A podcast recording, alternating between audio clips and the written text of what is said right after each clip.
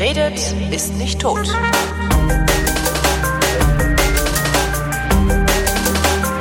Ich bin ja nicht mehr der Jüngste und eigentlich bin ich kurzsichtig. Das heißt, ich muss eine Brille anziehen, damit ich in der Ferne gut sehen kann. Seit ein paar Jahren habe ich den Effekt, dass ich außerdem weitsichtig bin. Das heißt, ich muss die Brille ausziehen, damit ich überhaupt noch Bücher lesen kann. Das Ganze heißt Altersweitsichtigkeit und woher das kommt, das weiß der Christian, der ist nämlich gelernter Augenoptiker. Hallo Christian. Hallo Holgi. Äh, was, was ist das? Warum werde ich altersweitsichtig? Das liegt in erster Linie daran, dass deine Linse, oder das heißt die Linse von jedem Menschen im Laufe des Lebens immer steifer wird, immer unflexibler wird und sich nicht mehr so stark krümmen kann. Und dadurch kannst du nahe Objekte, wo sich die Linse sehr stark krümmen muss, eben werden nicht mehr scharf auf der Netzhaut, Netzhaut abgebildet und dann bräuchtest du eigentlich eben eine Korrektur, um das Auge zu unterstützen. Wie krümmt sich die Linse denn eigentlich? Die hatten einen, so einen sogenannten Ziliarmuskel um die Linse rum, mhm. so ein Ringmuskel. Und wenn der Muskel sich anspannt, wölbt sich die Linse. Also das sind so, äh, weiß nicht, wie ich es beschreiben soll, wie so eine, wie, wie bei der Blende vielleicht von so einer Kamera ebenso mhm. sind diese Fäden von, oder diese äh, na, Bänder von diesem Muskel so schräg an der Linse befestigt. Und dadurch wenn der sich dann praktisch anspannt, krümmt sich die Linse. Also ich kann das jetzt nicht so recht bildlich beschreiben. Ähm, wenn die Linse ein bisschen steifer wird, würde es sich doch eigentlich anbieten, dass der Muskel ein bisschen stärker wird. Könnte ich den trainieren, um das auszugleichen? Äh, ja, das bringt wahrscheinlich schon minimal was, aber das ist ja wirklich ein mini kleiner Muskel und also ich schätze nicht, dass du damit großartig lange das aufhalten kannst oder äh, hinauszögern kannst. Also das sagen, haben viele Kunden früher auch im Laden immer so gesagt, ob man da nicht Augentraining machen könnte. Äh, ich habe noch nirgends was gelesen, dass das tatsächlich einen Effekt hätte. Das heißt, ich brauche eine Brille oder geht dieses Lasern auch? Man, man kann es mit Brille korrigieren, man kann mit Laser an der Hornhaut oder an der Linse äh, was machen. Man kann Kunstlinsen in die, ins Auge einsetzen. Ähm, das klingt jetzt aber ein bisschen nach mit Kanonen auf Spatzen geschossen, oder? Ja, naja, wenn man jetzt so anf äh, anfänglich irgendwie die Alterssichtigkeit bekommt, dann macht es sicherlich noch keinen Sinn. Aber das Endstadium von dieser Alterssichtigkeit ist der graue Star, wo du dann wirklich eine getrübte Linse hast und beim ja, wenn du halt so in die, irgendwie an so einem diesigen Tag hat man ja auch oft so, dass man wenn geblendet ist. Ähm, das hat man dann beim grauen Star die ganze Zeit und natürlich kommt immer weniger Licht ins Auge und in dem Moment macht man das eigentlich dann schon, dass man die natürliche Linse rausnimmt und eben eine Kunstlinse einsetzt. Ist das eine aufwendige Operation? Das klingt so, als wäre das so was Alltägliches, wie du es gerade erzählst. Ja, mittlerweile ist es wirklich alltäglich. Also ein Nachbar von mir hat erst letztens sich operieren lassen und der meinte, dass das Ganze irgendwie in einer Stunde passiert war und er muss, glaube ich, zwei, drei Tage halt so eine Klappe über dem Auge tragen und äh, ja, also das ist heutzutage wirklich kein großer Eingriff mehr. Kann bei diesen Operationen was schiefgehen?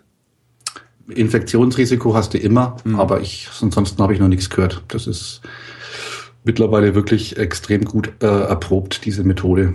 Da wird halt die, die, na, mit einem feinen Schnitt, auch mit einem Laser oder einem Skalpell die, die Hornhaut weggeklappt. Dann saugen sie mit so einem Staubsauger die Linse raus und dann wird halt die Kunstlinse da reingeklemmt und die Hornhaut wieder zugeklappt. Äh, ja. Und die wächst dann, die wächst dann auch relativ schnell wieder an. Okay, verstehe. Ist das, mhm. ähm, äh, muss man dabei zugucken? Also, weil das ist ja das Auge, man kann das Auge ja nicht abschalten. Äh, ja, das dachte ich auch bis jetzt. Äh, damals, wo ich in der, in der Berufsschule war und das gelernt habe, hieß es auch, ja, da wird dann halt, sieht man halt dann, wie das Skalpell kommt und äh, am Auge rumschnippelt und Damals war das Auge natürlich auch schon äh, betäubt, dass man jetzt nichts spürt, weil ja. die, Horn, die Hornhaut natürlich sehr empfindlich ist. Ähm, aber der Nachbar jetzt letztens hat erzählt, dass er, dass sie das Auge wirklich abgeschalten haben er da wirklich dann blind war auf dem Auge und das andere haben sie abgedeckt, so dass er eigentlich überhaupt nichts gesehen hat und nur halt gehört hat, wie die da äh, rumfuhrwerkt haben. ja. Wie schaltet man denn ein Auge ab? Das finde ich jetzt faszinierend. Ja, habe ich auch noch nicht recherchiert. Ich gehe mal von aus, dass irgendein Medikament äh, auf den Sehnerv oder was einwirkt, mhm. irgendwie sowas. Es gibt wohl jetzt noch neue Entwicklungen, was diese Operation an den Augen angeht, dass man nicht nur eine feste Kunststoff-Kunstlinse ins Auge einsetzt, sondern man entwickelt jetzt Linsen, die dann an den Ziliarmuskel vom Auge wieder angeschlossen werden, so dass vielleicht, keine Ahnung, in fünf, zehn Jahren oder was es dann Linsen geben wird, die ähnliche Eigenschaften haben wie die natürliche Linse und sich dann diese Geschichte mit Gleitsichtbrillen und Bifokalbrillen und so weiter dann auch erledigt haben wird. Gipfelt diese Alters, Alterssichtigkeit, nennt ihr Profis das, ne? Unser eins nennt das Altersweitsichtigkeit. Gibt es auch Alterskurzsichtigkeit? Nee. Nee. Nee, Altersweitsichtigkeit ist eigentlich der falsche Begriff, weil Weitsichtigkeit eben nichts mit der Alterssichtigkeit zu tun hat. Es ist eben nur so vom Effekt her was ähnliches. Bei der Weitsichtigkeit äh, siehst du ja in der Nähe schlecht mhm. und bei der Alterssichtigkeit auch. Und deswegen wird es oft eben Altersweitsichtigkeit genannt, aber äh, Alterssichtigkeit ist richtig. Endet das zwingend im grauen Star? Ja, auf jeden Fall. Das, das heißt, das heißt, ich kann davon ausgehen, ich kriege irgendwann habe ich einen grauen Star. Genau, das war eben, warum ich damals im Forum da irgendwie äh, im Blog geantwortet habe, dass nicht nur du, sondern eigentlich alle Menschen kriegen grauen Star und kriegen Alterssichtigkeit. Das führt kein Weg dran vorbei. Das heißt, äh, jeder sollte schon mal anfangen, jeden Monat einen Euro zur Seite zu legen, damit er sich dann mit 70 oder wann auch immer man dann soweit ist, äh, die Operation erlauben kann. Ja, die Operation wird von der Kasse gezahlt. Ah, Schwein gehabt. Ja. Wie alt wird man in der Regel, bevor man die, das, das, das Problem grauer Star bekommt? Äh, un unterschiedlich, aber so mit Mitte 40 fangen die meisten an, es zu bemerken. Ja. Stimmt. Weit, Weitsichtige merken es ein bisschen früher, weil die ja im Endeffekt das Problem schon das ganze Leben mit sich rumtragen. Und der Arm noch länger werden muss, damit sie was lesen können. Dann. Naja, ähm, mein, du kannst ja als Kurzsichtiger deine Brille einfach abnehmen jo. und damit gleichst du diese Schwäche in der Nähe aus. Mhm. Das kann ein Weitsichtiger nicht, wenn der die Brille abnimmt, wird's noch schlimmer. Mhm. Ähm, weiß nicht, vielleicht sollte man mal ganz kurz was zu diesen Fehlsichtigkeiten sagen, äh, zu Kurz- und Weitsichtigkeit, damit man das auch versteht. Ähm, Kurzsichtige haben in der Regel ein zu langes Auge. Mhm. Deswegen das Licht, was eben, wenn man in die Ferne schaut, kommt ja parallel äh, ein Strahlenbündel ins Auge und wird von der Hornhaut und von der Linse gebrochen und landet im Idealfall auf der Netzhaut und macht ein scharfes Bild. Mhm. Beim Kurzsichtigen ist das Auge zu lang, deswegen ist dieser Brennpunkt vor der Netzhaut und äh, die Linse ist aber schon entspannt, kann sich nicht mehr mehr entspannen, um den Punkt auf die Netzhaut zu bringen. Und damit braucht er dann eben diese Streulinse, um diesen Brennpunkt ein Stück weiter nach hinten zu setzen. Mhm. Und beim Hyperopen, äh, beim Weitsichtigen ist es eben umgekehrt, da ist es in der Regel das Auge zu kurz. Der Brennpunkt landet hinter der Netzhaut und das kann das Auge selber ausgleichen, indem es eben die Linse ein bisschen stärker krümmt mhm. und damit sich dann der Brennpunkt auf die Netzhaut verschiebt. Ähm, das heißt, der Weitsichtige ist ohne Brille eigentlich ein bisschen besser dran, oder? Der Weitsichtige kann vor allem in jungen Jahren das einfach ohne Brille ausgleichen, mhm. ja. Nur äh, je nachdem, wie stark ausgeprägt diese Weitsichtigkeit ist, führt es halt dazu, dass äh, das Auge permanent arbeiten muss, der Muskel. Ja und die Leute dann halt Kopfschmerzen kriegen, Nackenschmerzen und halt so Begleiterscheinungen von einem angestrengten Auge. Was kann ich jetzt machen gegen meine Alterssichtigkeit? Sollte ich mir jetzt schon eine Gleitsichtbrille besorgen? Weil das ist ja so, da, da hatte mein Optiker mich dann für ausgelacht, als ich sagte, ah prima, dann gleicht sich meine Kurzsichtigkeit ja aus. Genau. Ja, nee, nee, du kriegst beides, du Idiot. Ich meine, du kannst da noch einige Zeit, schätze ich, ich weiß nicht, wie stark bist du kurzsichtig? Ach, das ist irgendwie, äh, ich, ich weiß jetzt gerade gar nicht meine Werte. Die, die Kontaktlinsen, die ich mir zuletzt habe machen lassen, waren so irgendwie 1, also unter zwei. Unter zwei, naja, ja. dann kannst du, denke ich, noch mal vielleicht zwei, drei Jahre lang auf die, äh, die Methode wählen, Brille abnehmen und alles schön scharf sehen in der Nähe. Mhm. Und spätestens dann bist du fällig. Ja. Äh, weil dann musst halt irgendwann, dann kannst deinen Arm noch wegstrecken, aber dann, dann war's das. Und ich würde schon empfehlen, möglichst früh damit anzufangen. Das, in der Regel ist es wirklich so, dass Kurzsichtige halt das hinauszögern, bis halt, bis es nicht mehr geht. Mhm. Ähm, und die haben meistens größere Schwierigkeiten dann später, wenn sie mit der Gleitsichtbrille anfangen, sich an diese, an dieses neue Sehen zu gewöhnen. Das ist, ähm, die Gleitsichtbrille ist jetzt, hat Vorteile, hat eben aber auch Nachteile. Und der Nachteil ist, dass man sich in eine neue Art des Sehens angewöhnen muss. Ähm, momentan kannst du ja irgendwie, was ich so schräg durch die Brille nach links schauen und hast einigermaßen ein scharfes Bild. Mhm. Ähm, bei der Gleitsichtbrille geht es nicht mehr, dann musst du den Kopf drehen, äh, um praktisch nicht ein verschwommenes Bild zu bekommen. Und du musst eben, je nachdem, in welche Entfernung du schaust, äh, in der Höhe von dem Glas einen unterschiedlichen Durchblickspunkt äh, finden weil im unteren Bereich äh, die Brille ähm, für Weitsichtige ist und im oberen Bereich für Kurzsichtige. Sozusagen. Nee, nee, weil die untere, der untere Teil der Brille ist für die Nähe, ja. nicht für Weitsichtige, sondern eben für, eigentlich für die Alterssichtigkeit. Mhm. Und je weiter du in dem Glas nach oben wanderst, desto schwächer wird der Wert und desto näher kommst du dann an deine Fernkorrektur ran. Mhm. Und dieses, na, diesen, diesen Kopfbewegungen nach oben und unten und nach links und rechts, das ist man einfach nicht gewöhnt und da brauchen die Leute halt unterschiedlich lange Wochen oder Monate, bis sie das nicht mehr bemerken und daran denken müssen, eben richtig durchs Glas zu schauen. Und was noch dazu kommt, dass ich, du äh, gehst eine Treppe runter, ja. da schaust du natürlich unten durchs Glas. Ja. Das ist aber eigentlich weiter weg als die Glasstärke, die da eingearbeitet ist und entsprechend ist dann die Treppe unscharf. Und die Entfernungen, die du da siehst, musst du auch erst einschätzen lernen, damit du nicht irgendwie daneben trittst oder zu früh irgendwie denkst, dass du aufsetzt und solche Geschichten. Das ist ja entsetzlich. Das klingt entsetzlich, ist es aber natürlich jetzt, äh, klingt vielleicht schlimmer, als es ist. Ähm, weißt du, was so eine Operation kostet, wenn man, wenn man das operativ machen will? Nee, glaube ich. Also weil wenn es genauso viel kostet wie eine Brille, würde ich ja eher das machen. Ich glaube, weil, weil letztendlich ist, lebt es sich damit etwas komfortabler. Zumindest klingt es gerade so. Ja, naja, ich, also ich bin jetzt nicht der Medizinexperte. Ich habe es nur mal mitbekommen, wenn man sich die Hornhaut lasern lässt, dann fängt das, glaube ich, so bei eineinhalbtausend Euro pro Auge an. Aha. Ähm, und soweit ich weiß, ist es aber eben keine dauerhafte Geschichte, sondern hält irgendwie fünf, sechs Jahre oder was, weil die Hornhaut eben sich regenerieren kann. Oh. Das heißt, es wächst dann wieder zurück. Das war jetzt so der letzte Stand, den ich hatte.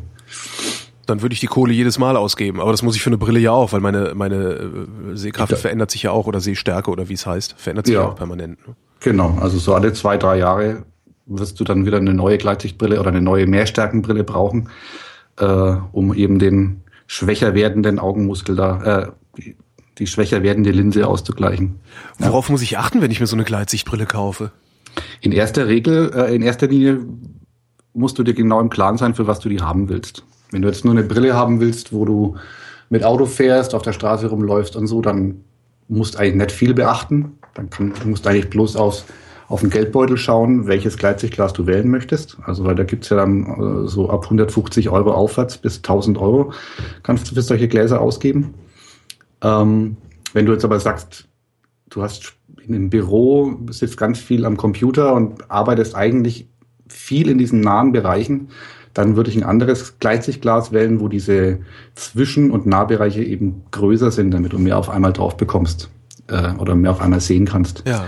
Weil so ein reguläres Gleitsichtglas, was jetzt Fernwert, Zwischenwert und Nahwerte hat, ist für so eine Büroarbeit nicht wirklich super geeignet, weil der Bereich, dieser Zwischenbereich, sagen wir mal, für 40, 50, 60 Zentimeter Entfernung, wo, was ich, der Monitor steht, der ist bei normalen Gleitsichtbrillen relativ schmal.